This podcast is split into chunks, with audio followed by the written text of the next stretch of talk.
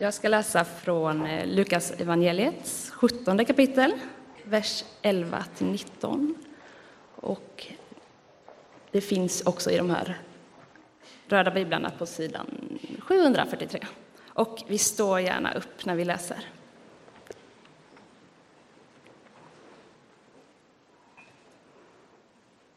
Under sin vandring mot Jerusalem följde han gränsen mellan Samarien och Galileen. När han var på väg in i en by kom tio spetälska emot honom. De stannade på avstånd och ropade Jesus, Mästare, förbarma dig över oss. Då sa han till dem Gå och visa upp er för prästerna. Och medan de var på väg dit blev de rena. En av dem vände tillbaka när han såg att han hade blivit frisk. Med hög röst prisade han Gud och kastade sig till marken vid Jesus fötter och tackade honom. Han var samarier. Jesus frågade, blev inte alla tio rena? Var är de nio andra? Är det bara den här främlingen som har vänt tillbaka för att ge Gud ära? Och han sa till mannen, stig upp och gå. Din tro har hjälpt dig. Så lyder det heliga evangeliet. Lovad vare du, Kristus. Tack Gud för ditt ord. Nu ber jag Jesus Kristus om öppnade ögon för oss alla så att vi känner igen dig i ditt ord, i vår värld och i våra liv.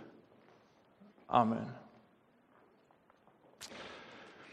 Idag är det lovsång som står på temat. Lovsång eller tacksamhet. Det här är traditionellt tacksamhetssöndagen, tacksägelsesöndagen, då man samlade det av skördar man fått eller symboler för det och bar fram här som en tacksamhet inför Gud eftersom Gud ger. Det gör vi inte i Salamkyrkan. Det är inte många bönder i det här gänget. Det är inte många bönder i Sverige heller. Det mesta är storskalig industri. Eh, och därför ser söndagen annorlunda ut än vad den traditionellt har gjort. Men likväl så har inget ändrats i behovet av att få lyfta upp temat tacksamhet och lovsång. Det är lika viktigt fortfarande. Vanligtvis så läser vi en text och sen den som predikar här i kyrkan så lägger vi, lägger vi ut den. Vi gör väldigt mycket och väldigt lite kan någon tycka. Och idag ska jag göra tvärtom. Jag ska inte bara lägga ut en text, utan jag ska vandra igenom flera texter och låta text förklara text. Jag ska gå lite i Gamla testamentet och lite i Nya testamentet för att säga någonting som jag tror är viktigt om tacksamhet och tillbedjan. Om du inte själv har en så plan för hur ska jag läsa den här bibeln, det är inte alltid enkelt. Var ska man börja, var ska man sluta, när och hur? Så i våra månadsblad som vi trycker så står det inför varje söndag fyra olika bibeltexter. Om du inte har någon egen plan, börja med den. Eh, det är en bra plan. Jag ska tröska igenom, det lät ju inget bra va? Jag ska, jag ska gå igenom delar av de här fyra sammanhangen och texterna på temat lovsång och tacksägelse. Jesus är på väg mot Jerusalem. Och så möter han de här tio spetälska människorna. Och de ber honom om hjälp. Och han hjälper dem på ett märkligt sätt. Han säger gå och visa er för prästerna. Och när de går dit, de här tio spetälska människorna, så blir de längs vägen dit friska. Det där är ju underligt. Man kan ju liksom fundera över hur det gick till. De går där i klunga, ser jag framför mig, på väg mot prästerna. Och plötsligt så händer någonting med kroppen hos den ene och den andre. Och man talar till varandra och säger, men titta här, ja men titta här. Och så plötsligt så är de bara friska människor. Och ingen vet hur det gick till. Alla vet egentligen hur det gick till. Det vill säga, man vet ju vem man bad om någonting. Och sen fick ett ord att gå iväg. Och på de orden så händer någonting genomgripande i min kropp. Jag menar, det visste alla. En av dem kommer tillbaks när han märker vad som har hänt, när han faktiskt är frisk i sin kropp. Då vänder han tillbaka till Jesus. Därför att någon måste han ju tacka för det han har varit med om.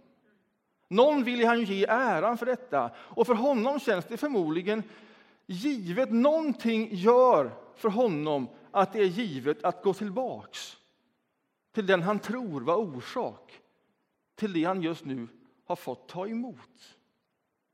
Och så går han dit och så möter han Jesus och Jesus ställer frågan är det bara en av de tio som kommer tillbaks?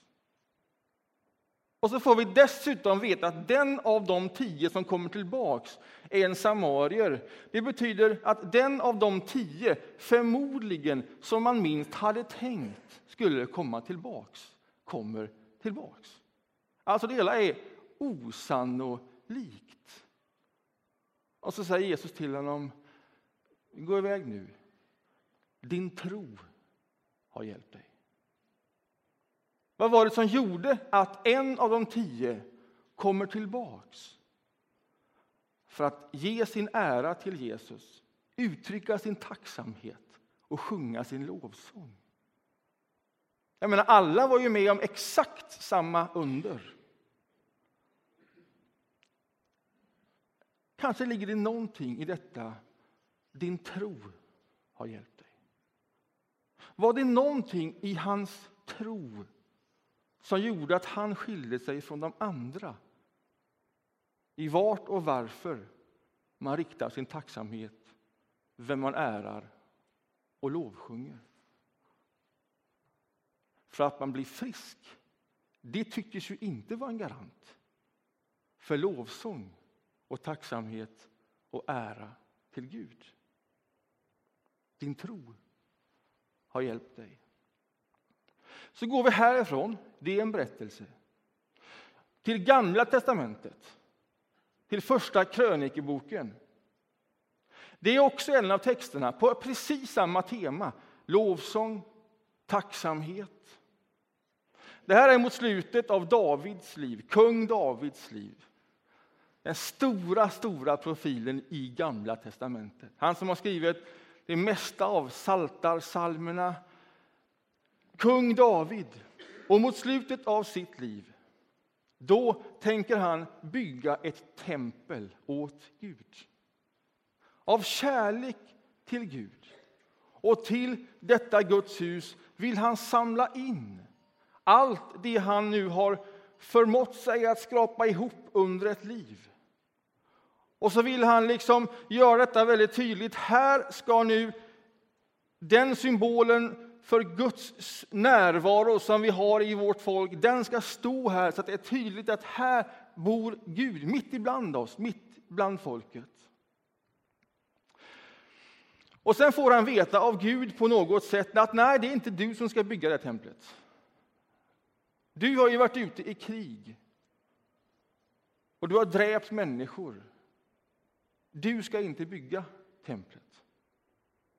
Och så går den passningen vidare till Davids son Salomo, som sen blir kung. Kung Salomo.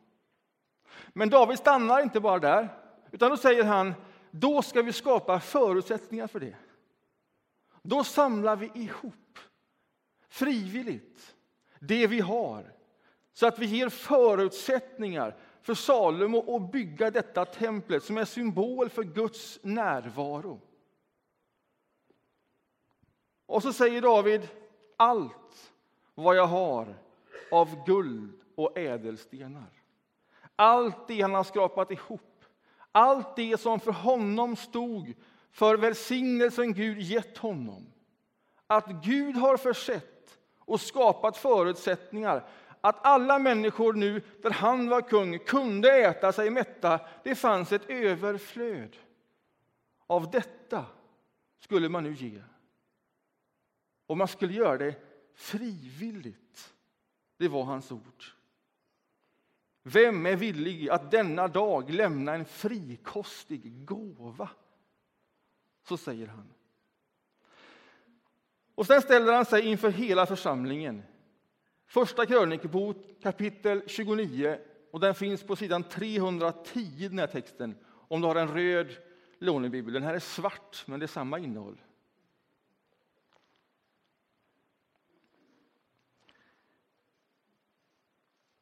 Inför hela församlingen prisade David Herren. Prisad vare du, Herre vår Fader, Israels Gud, från evighet till evighet. Dig, Herre, tillhör storhet och makt och härlighet och glans och majestät, ja, allt i himlen och på jorden. Ditt är riket. Herre, och du är den upphöjde härskaren över allting. Rikedom och ära kommer från dig. Och du råder över allting. I din hand är kraft och styrka. Allt har du makt att göra stort och starkt. Och nu, vår Gud, tackar vi dig och lovar ditt härliga namn. Ty vem är väl jag och vad är mitt folk att vi själva skulle kunna ge sådana frivilliga gåvor? Nej, från dig kommer allt. Och det vi givet åt dig har vi fått ur din hand. Det var ett rikt folk. De hade allt vad de behövde och väl därtill. Ungefär som det ser ut hos oss idag, tänker jag. Jag tittar ut över skaran och mig själv. Ett genomsnitt av oss alla skulle nog kunna ge ungefär samma beskrivning och bild det står väl till. Vi har de allra flesta vad vi behöver, och väl det. Det är ett överflöd. Man behöver inte mäta sig långt utanför vår lilla stad. Vi lever gott, de allra flesta av oss. För David var detta ett skäl till att uttrycka sin lovsång och sin tacksamhet genom att det han hade fått i sin upplevelse, det skulle ges tillbaks. Därför att det var i grunden inte hans. Det var hans grundförståelse. Han var liksom gäst här. Och han tog emot någonting som han förvaltade under en tid. Och just nu fanns det gott om saker att förvalta och det gick vidare. Och så ställer han frågan till hela folket. Vem vill nu frivilligt och frikostigt vara med och ge? Och låta lovsången och tacksamheten uttryckas på sådant sätt. Det är en väldigt intressant berättelse. Berättelsen har direkta paralleller, tänker jag, med den som vi läste i evangelierna. Av de tio som blev botade, som blev friska, som fick allt detta. Och ändå var det bara en av tio som återkommer för att ge äran och tacksamheten åt den som man tänkte sig var källan till detta. Att man blev frisk var inte en garant för att ge sin ära och tacksamhet och lovsång. Och jag tänker likadant när jag läser berättelsen i krönikeboken. Jag tänker likadant om dem och om oss välbärgade människor. Att vara välbärgad, att vara rikt välsignad, det är ingen garant för att ge, att lovsjunga, att visa sin tacksamhet och vara generös med det man har fått. Det är ju alldeles uppenbart. Någon är det, någon är det inte. Vad är det som gör att man kommer till olika slutsatser i det? Vad är det som gör att det blir olika livshållningar utifrån samma villkor? För så ser ju världen ut. Det finns en text till. Den är från Nya testamentet. Den är från ett av Paulus brev. Första Thessalonikerbrevet, kapitel 5. Och från vers 16. Och där står det så här, på sidan 851.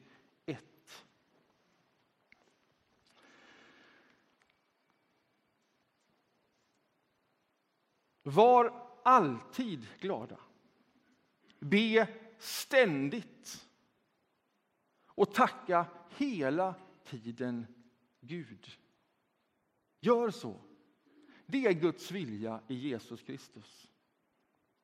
Släck inte anden, förakta inga profetior, men pröva allt. Ta vara på det som är bra och avhåll er från allt slags ont. Känn på detta. Var alltid glada. Be ständigt och tacka hela tiden Gud. Alltså, här är det inte kopplat till att någon har blivit frisk i sin kropp. Och att med det som utgångspunkt kan man tycka att det är självklart att man vänder tillbaka till tacksamhet. Det är heller inte kopplat till att man är rikt välsignad, att man har fått mycket att förvalta och att man kan tycka utifrån det, då är det självklart att vara generös utifrån det. Det tycks heller inte vara så att det i sig är någon som helst garant för att man hela tiden tackar Gud. Det är som att det bör djupast sett vara rotat i någonting annat än att Gud blir ett instrument för mina behov, vare sig det är min kropp som behöver läkas eller jag behöver ha för att leva ett gott liv. Det är som att jag behöver få en djupare motivator för att veta varför ska jag tacka Gud. Och dessutom, om jag ska tacka Gud hela tiden. Ja, men är det ens möjligt? Är det ens möjligt? Den saltartexten som lästes mellan två av sångerna här, den slutar med orden, hörde ni det? Allt är jubel och sång. Och så kan man känna ibland. Eller hur? Mellan de två lovsångerna är det lätt att stämma in i de raderna. Men det är ju inte alltid man är där och känner allt. Ja, det står faktiskt allt är jubel och sång. Eller hur? Är det någon sorts livsförnekelse som nu pågår och därför ska vi tacka? Nej, men det är det ju inte. Därför att salmen innan det, om den salmen slutar så här, så börjar salmen innan det så här. Hör med Gud när jag klagar. Det svänger snabbt. Eller hur? Och ändå står det här, tacka alltid Gud. Så varför ska jag göra det? Varför ska jag göra det om jag inte blir frisk? Eller om jag inte har det där överflödet? Om Gud inte är mitt instrument som förser mig med allt det jag tänker att jag behöver. Nu vandrar jag tillbaks till Gamla testamentet igen. Detta är en intressant berättelse. Och detta är inte en av de fyra texterna. Jag tar en till, ni ändå är på gång. Det fanns många gudar i Gamla testamentet. Och gemensamt för dem alla det var att de så tydligt var instrument för någonting. Det här var guden som var instrumentet för fruktbarhet. Detta är Gudrun som var instrumentet för krig som skulle vinnas. Detta är Gudrun som var instrument för detta. Och om en gud inte var instrument för det, Då skapade man en ny Gud som blev instrument för det. Så gjorde också Guds folk. När Moses försvann upp på berget och man undrade vart tog han vägen? Och vart tog Gud vägen? Och hur har vi det egentligen? Är det så himla bra när vi samlar ihop lite guld och bygger en egen Gud? Därför vi behöver ett instrument för våra behov. Och mitt i denna synen på vad en Gud är presenterar sig den Gud som vi känner som vår Gud. Han gör det för Moses. Moses är ute och vandrar där och så ser han den där busken som brinner utan att brinna upp. Ni känner berättelsen. Och han går fram och han får höra ta av dig på fötterna. Det här är helig mark. Här rör man sig inte hur som helst. Han gör det och han går fram och han undrar, vem är du? Och då får han svaret, jag är.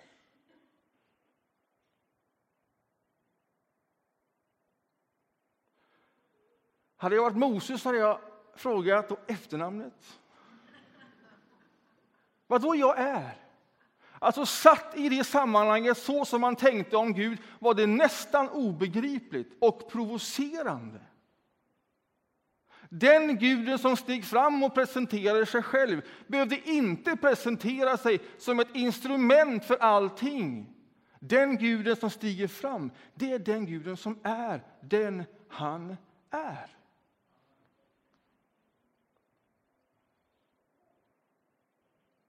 Han är liksom botten på allt.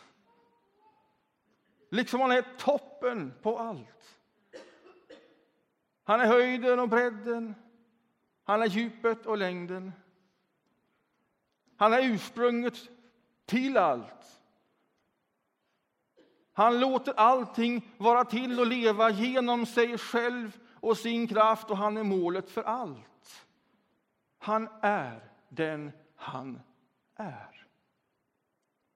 Där bottnar tacksamhet, lovsång. Där tar man av sina fötter. Därför att där blir Gud Gud. Och inte bara den som är mitt instrument. När Jesus lär oss att be så säger han Vår Fader, låt ditt namn vara helgat. Han börjar precis där. Låt Gud vara Gud. Börja i det. Och med det som utgångspunkt kan man tacka Gud hela tiden. Det står en sak till i Första Thessalonikerbrevet. Märkte ni det? Att tacka Gud hela tiden. Gör så. Det är Guds vilja genom Jesus Kristus. Där har du ett skäl till. Till din lovsång och din tacksamhet. Gud trädde fram inför Moses som den han är. Liksom han sen senare träder fram och ännu ytterligare förtydligar vem han är i Jesus Kristus.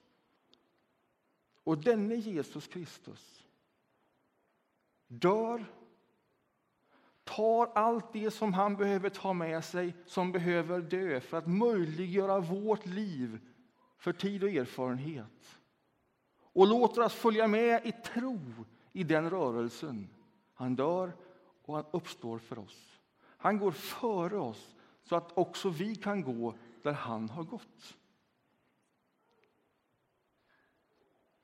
Det är inget dåligt skäl för lovsång och tacksamhet. Gud är den Gud är. Och han har ytterligare visat det i Jesus Kristus. Och kanske kan det vara så att i den tron på Jesus Kristus så får mitt liv en riktning, en livshållning, ett grundläge där jag är vänd mot Gud genom Jesus Kristus. Och det är jag oavsett sinnesstämning. Och därför kan det svänga snabbt mellan att allt är sång och glädje och mellan Gud, nu får det vara nog.